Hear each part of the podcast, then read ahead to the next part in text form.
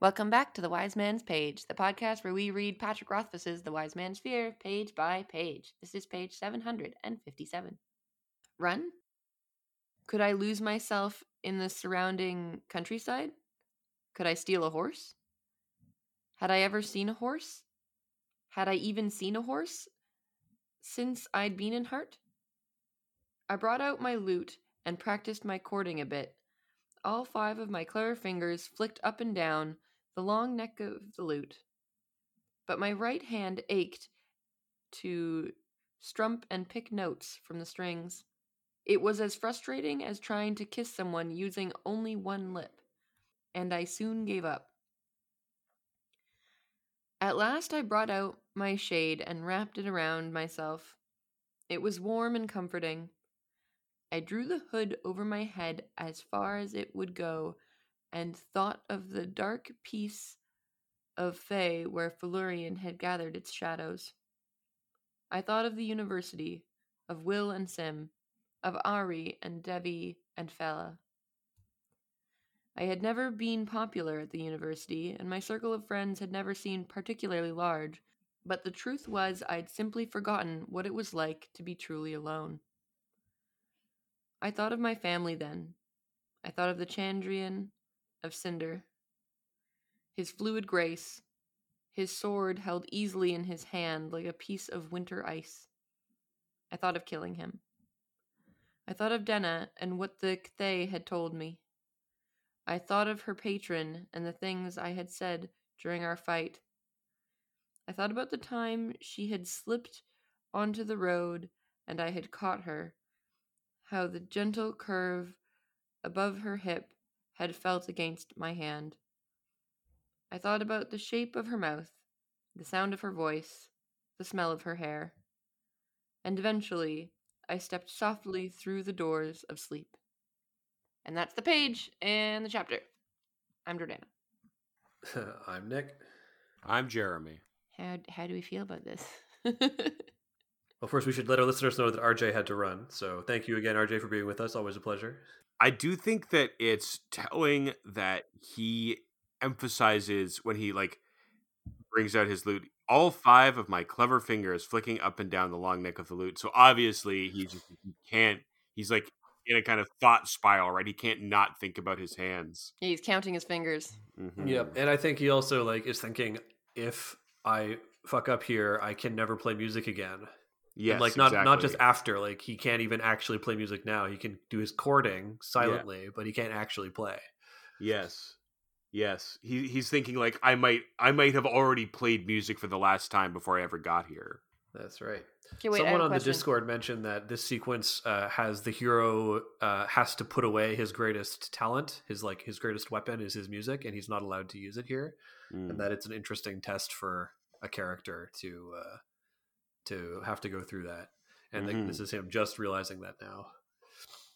Jordana, you wanted to ask something. Okay, so they said earlier that music wasn't a thing you did in public, but theoretically a family might play music together, right?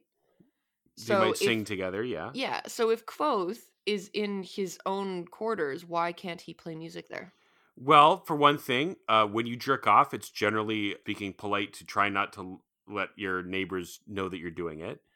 And also, I think Vashet was don't let on that you're a musician, right? It's one thing to sing, but to play music implies that he's, a professional musician. He's practiced. And therefore culturally equivalent to a whore, right? So she's don't let anybody know that you do this because it'll just make your situation here worse. Okay, I see. So he has many reasons to not want anyone to know that he can do that. Reasonable. And he's also, in this thought spiral, he's also just reflecting on how alone he is. He has no friends here. He has no support system. And he doesn't even really have his music, which he's had even when he was, going crazy in the woods. He has nobody at all but his thoughts to ruminate on. And then when that is the case and he has no other outlets, his thoughts kind of return to his two abiding obsessions, right? The people who killed his parents and the girl that he loves. Yeah, I think this is actually a good thing for his thought spiral, although kind of rough for him is good for the reader, because it's also a bit of like a, hey, recap. Yeah, what motivates Kvothe? Friendly reminder. But also, it's telling that thinking about Denna is what allows him to go to sleep finally. Yes. But it's, well, it's like, because he starts with Chandrian and then thinking like things about Denna that he feels bad about, like their argument that they had.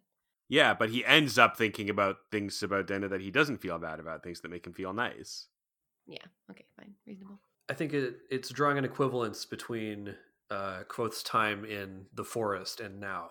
Like, he's more alone than he's ever been before, or at least as alone as he was then. He's making that very explicit. Yeah, perhaps even more so, right? Because he can't even play music. Is there anything else we want to talk about on this page? I don't really have many notes on this page. I have my final note. What's your final note, Jordana? It's the end of a chapter. This chapter was called His Sharp and Single Arrow, which is referring to Atha, I believe. Yeah, I feel like there's not a whole lot to unpack from that one. Got a deep cut for us there, Nick? No, not really. I mean, you could argue that it's, I don't know, the arrow that's going to hobble Kvothe. I don't know. I sometimes going to slice off his fingers. Yeah. Sometimes a rose is just a rose, and sometimes a chapter title is just a chapter title. Okay, wait, but since we were talking about Kvothe losing his fingers and also arrows, so you know, like how in Britain, like instead of the middle finger, it's two fingers. Uh huh. So I learned the other day that apparently that is because the English and the French used to fight a lot. In like the Middle Ages and stuff. Mm-hmm. And so when the French would capture the English, they would cut off their two fingers so that they couldn't shoot arrows. Like if they caught like a person who shot arrows, so it's an archer. Yeah, there you go. Thank you. If they caught someone who like was an archer or had archery weapons or like was doing things with that, they cut off two of their fingers. And I guess it happened a lot because it became an insult to be like, hey, I still have my two fingers. Yes, that's a pretty famous, like, apocryphal okay, well, I just learned it and I was excited about it, and all I'm saying is that maybe the two fingers thing and the arrows are related. How so? Well, because there's a reason for it in our world, so there might be a reason for it in theirs too. Do we have any evidence that they have that, like, two-finger salute? When have we ever needed evidence for anything on this podcast? You know what? That's a great point. Well, okay, so what is the reason that Vashet gives for them removing two of his fingers? So that he can't hold a sword. But theoretically, he could... It will have the side effect of making him unable to play lute. Yes, but theoretically, he also couldn't fire a bow. Yes, that's true, but no one's teaching him to shoot a bow. No one can fire a bow because there's no firing involved. What I'm trying to say is that maybe this is a punishment from as far back as when they were doing the bow stuff. Oh, okay. I see what you're getting at. Okay. Yep, not do weapon stuff. This would be a traditional punishment for someone who needed to not do what their school was teaching anymore. Because really, if you didn't want someone to use a sword, I don't think two fingers would be enough. Yes, it would. Famously, the Japanese criminal syndicate called the Yakuza, they make you cut your finger off if you screw up, and you start with your pinky and work your way up your hand, because it makes it harder and harder to hold a sword. Oh, lovely. Just great. I'm like holding my hand, being grateful for my fingers. That's right, just like Kvothe is. That's right. Indeed. Be thankful for what you got. All right, and on that happy note... Yeah, we'll see you tomorrow for more mutilation on page. The Wind.